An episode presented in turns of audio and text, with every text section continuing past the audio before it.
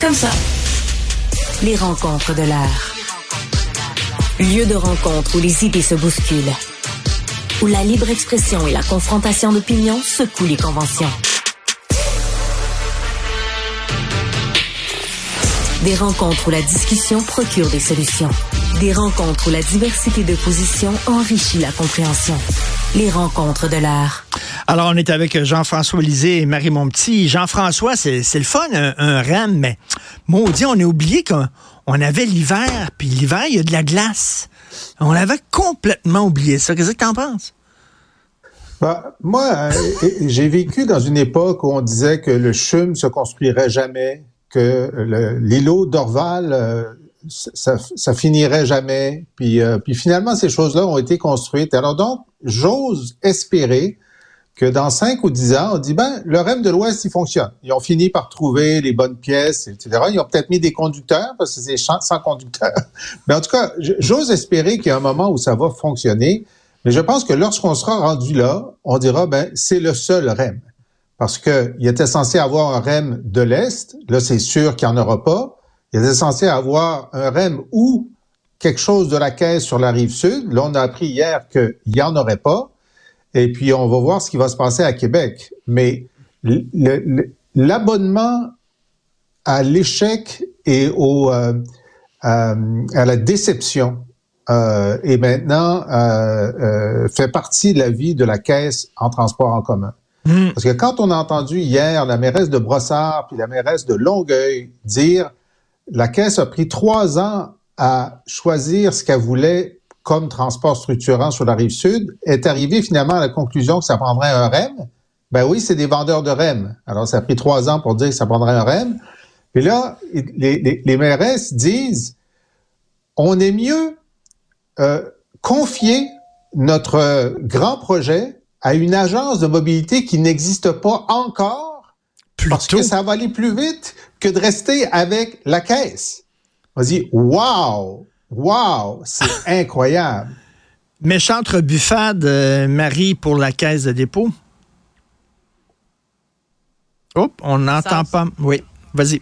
Euh, autant de la, de, la, de la mairesse de Longueuil, Catherine Fournier, que la mairesse de, de Brossard, c'est un, c'est un désaveu par rapport à la, la caisse de dépôt. Mais tu sais, je, je, je, voyais les réactions par rapport au fait que le, le lien, bon, entre Boucherville puis, en, puis la Prairie, euh, bon, la, la, la, caisse de dépôt finalement a dit qu'ils se retirent du projet parce qu'ils en ont trop dans leur assiette. Il y a quelque part où il faudrait que celui qui est déjà en place fonctionne avant de, de, de l'extensionner puis de faire d'autres projets. Il y a tellement de problèmes de fiabilité par rapport au REM. Ça fait six mois qu'il est en place. Bon, il y en avait au début, tu dis, OK, la première semaine, la deuxième semaine, euh, le, le, les essais. Mais encore, il y a quelques jours, euh, c'est des pannes qui sont en répétition. Puis là, il y a plein, il y a plein de, de, de, de, de consommateurs, de clients qui sont exaspérés de la rive sud, qui ont dit, moi, je vais revenir à ma voiture, parce qu'on est pris en otage en plus de ça quand on se retrouve à la station du REM sur la rive sud. Il y a pas d'autobus, euh, c'est pas fiable. Donc finalement, il faut que j'aille chercher mes enfants à garderie, il faut que j'arrive pour une réunion, je sais jamais quand ça part, quand ça revient. Il y a un moment donné, il faut que ton transport collectif soit fiable et fonctionne. Puis il y a encore beaucoup de problèmes. Là. Ben oui, Jean-François, tu sais, bon, il y a une vieille guerre entre Québec et Montréal. Les gens de Québec rient de notre tram. Est-ce que tu penses qu'un jour, on va rire de leur tramway? Ben, j'espère. J'espère qu'un jour, on pourra rire chacun parce qu'on aura un tramway puis un REM. Ça, ça serait quand même mieux. sais, Bon. Euh, mais euh, écoute, euh, moi, je, c'est tellement consternant parce que, donc, euh, bon, moi, j'étais un critique du REM depuis le début. Je considérais que c'était une mauvaise idée de... de, de, de c'est pas le mode de transport qui me gênait, c'était le fait que nécessairement le REM devait faire un profit pour la caisse les transports en commun, ça fait pas de profit. Comme les routes ne font pas de profit, les autoroutes, ne font, les écoles ne font pas de profit. Je pourquoi est-ce que ça prend un profit? Et pour avoir un profit, il fallait que tous les, euh, circuits de bus sur la rive sud soient rabattus sur le REM, ce qui fait qu'on enlevait un truc qui fonctionnait extrêmement bien, c'était la voie rapide de bus sur le pont Champlain. Si hmm. ça avait été hmm. pas la caisse, on aurait dit, bon, on va avoir un train léger comme le REM, mais en plus, on va garder ce truc d'autobus-là. Évidemment, ça va coûter des sous, mais l'objectif, c'est de multiplier les façons d'utiliser le transport en commun. Alors, on voit comment l'idée même de, de, Philippe Couillard de dire la caisse va s'en charger crée une distorsion sur ce, qui doit, ce que doit être du transport en commun. Et là, la caisse dit, euh, puis là, elle a dit ça, là, elle dit, c'est, plus dans nos priorités. Ça fait trois ans qu'on a le mandat du premier ministre de faire ça sur la rive sud, puis là, ben, euh, on a d'autres priorités. Ben, ça fait un mois que tu t'es fait donner, deux mois, tu t'es fait donner euh, le, contrat de dire ce qu'il faut faire à Québec. Tu lâches ton travail de trois ans pour aller faire ton travail de deux mois. Il y a un problème avec ça. Une dernière chose qui, qui m'inquiète énormément, tu sais, euh, c'est que là, la, ministre des Transports, euh, Geneviève Guilbeault, va créer cette agence nationale sur les transports en disant l'important, c'est d'avoir de l'expertise. L'expertise, elle est à la caisse. C'est ça qu'elle a dit, l'expertise est à la caisse. Mais non, Geneviève, allô, euh, ils viennent de démontrer que c'est pas des génies du transport en commun. Oui. Et puis, tu sais, l'autre chose que je trouve incroyable, c'est qu'il existe une agence régionale des transports métropolitain qui couvre la moitié de la population du Québec à Montréal. Là, on va avoir une agence nationale qui va couvrir pas l'autre moitié, qui va dédoubler pour la moitié, puis qui va exister pour... Mon, cerveau va exploser. moi, j'ai envie de j'ai envie de, rester optimiste dans ce dossier-là du transport euh, collectif, mais mais il y a, y a, quand même quelque chose de, de d'un peu hallucinant sur euh, notre euh, notre non vitesse, j'adore notre vitesse, mais notre non vitesse collective. Tu sais, je, je, regarde juste justement le la ligne bleue dans dans l'est dont on parle. Tu sais, je veux dire tout tout ce qui est développement de transport collectif, on, on répète tous les jours qu'il faut qu'on arrive à à, à contrer l'étalement urbain par plus de, de réseaux de transport structurants, puis que ce soit à Québec ou à Montréal, c'est vrai que finalement euh, on arrive à, tu sais, je, je, je sais pas, tu sais, on fait un pas en avant, on en fait deux en arrière dans à peu près tous les projets là. Et euh, je vais vous parler de la, grogne. J'en parlais un peu plus tôt avec euh, Joseph Facal, la grogne des professeurs, euh, surtout ceux affiliés à la FAE. Ils ont pas l'air d'être très contents. Puis même ceux qui ont entériné, qui ont signé l'offre du gouvernement, ils l'ont signé un peu à reculons. Qu'est-ce que tu en penses, Jean-François? Bon, alors c'est sûr que la FAE s'est donné des statuts qui maintenant s'appliquent. Puis il y a des gens qui sont pas d'accord avec les statuts. Qu'est-ce que les statuts disent? Ils disent pas que on va compter tous les votes de nos neuf syndicats et le total des oui puis le total des non va décider. C'est pas ça qu'ils ont mis dans leur statut. Ils ont mis si dans un des syndicats ça gagnait à 52% ça veut dire que 100% de ce syndicat-là vote pour. Puis si dans un autre syndicat ils ont voté contre à 75% ça veut dire que ce syndicat-là est à 100% contre. Alors c'est dans les statuts. Alors là, il y a du monde qui dit, ben, ça devrait pas être comme ça. Ben, changez vos statuts la prochaine fois. Eh Parce que là, à l'époque, bon, mais c'est sûr que quand on débat des statuts, je le sais, moi, j'étais chef d'un parti politique, il n'y a plus personne dans la pièce, OK? Les statuts, les gens vont en brasserie. Et ensuite, ils disent, ah, quand est-ce qu'on a voté ça? J'étais à la brasserie quand on a voté ça. Bon. Alors donc, le processus est en train de se faire et c'est les, les, les profs de la Haute-Yamaska qui vont voter pour ou contre et qui vont euh, soit donner une majorité dans une des deux conditions, il y a la condition des mandats puis la condition des unités. Et là, ce qui est intéressant, c'est que s'il y a une majorité de mandats, ça c'est déjà fait, mais il n'y a pas une majorité d'unités, là, il y a une impasse. Ça va être intéressant de voir comment ça va se passer. Voilà. Donc, il faut changer la démocratie euh, syndicale, Marie. Ben, c'est parce que la démocratie syndicale de la FAE, finalement, a, a fait l'effet contraire de ce est recherche. Tu sais, moi, je, je Richard, j'ai travaillé dix ans dans un syndicat. J'essaie de suivre ce dossier-là depuis le début sur euh, la complexité des règles. Euh, puis je les comprends, les membres, d'être, euh, d'être, d'être, d'être, tu sais, qu'il y a de la grogne puis d'être fâchés pour plein de choses. Parce que la base de la démocratie syndicale, déjà, ça devrait être un membre, un vote. Là, on n'est vraiment pas là. Mais en plus de ça, il y a l'air d'avoir quelque chose qui est extrêmement noyauté. Il y a des gens qui profitent des règles aussi. Tu sais, je regardais la une des euh, des des des, euh, des rencontres qu'il y a eu à Montréal où il y a eu un débat pendant deux heures sur l'ordre du jour de la rencontre. Ordre du jour qui, rappelons-nous, est pas modifiable Mais ils ont passé deux heures là-dessus. Le vote s'est fait finalement à, tu sais, au bout de 6 heures, 7 heures, à 1 heure, 2 heures du matin, tu avais 1500 membres qui avaient quitté. C'est des enseignants qui enseignent toute la journée, qui reviennent le lendemain, qui retournent à l'école le lendemain pour enseigner, qui ont leur journée dans le corps, leur semaine dans le corps.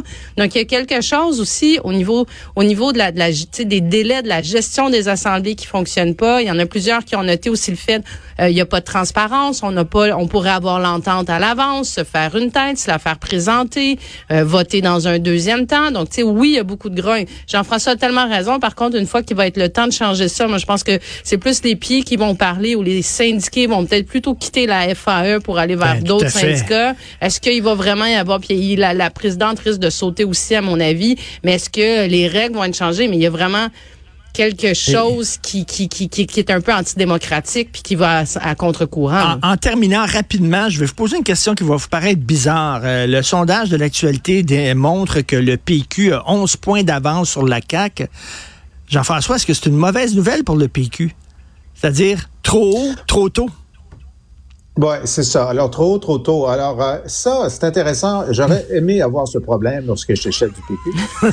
Euh, et, euh, et, et, et franchement, il n'y a rien à faire. Il n'y a rien à faire parce que euh, c'est l'opinion qui bouge. Euh, Est-ce qu'il y, y a une dynamique? Ça se peut que le PQ redescende puis remonte. Ensuite, les campagnes électorales sont très importantes, euh, surtout chez les Québécois qui peuvent changer d'avis pendant une campagne électorale. Alors, euh, on peut en débattre comme analyste. Lorsqu'ils auront descendu, ce qui va arriver, on va dire, ah, vous voyez, ils sont montés trop haut. Mais c'est pas de leur faute. Ils ont, ils ont, ils ont travaillé aussi bien qu'ils pouvaient, puis là, l'opinion a décidé, Oui. puis les- la conjoncture, puis il y a aussi, il faut dire que euh, il faut que le PQ donne une médaille à, à François Legault, parce qu'une une des causes principales de la montée du PQ, on a beau dire c'est PSPP, mais François Legault aide énormément.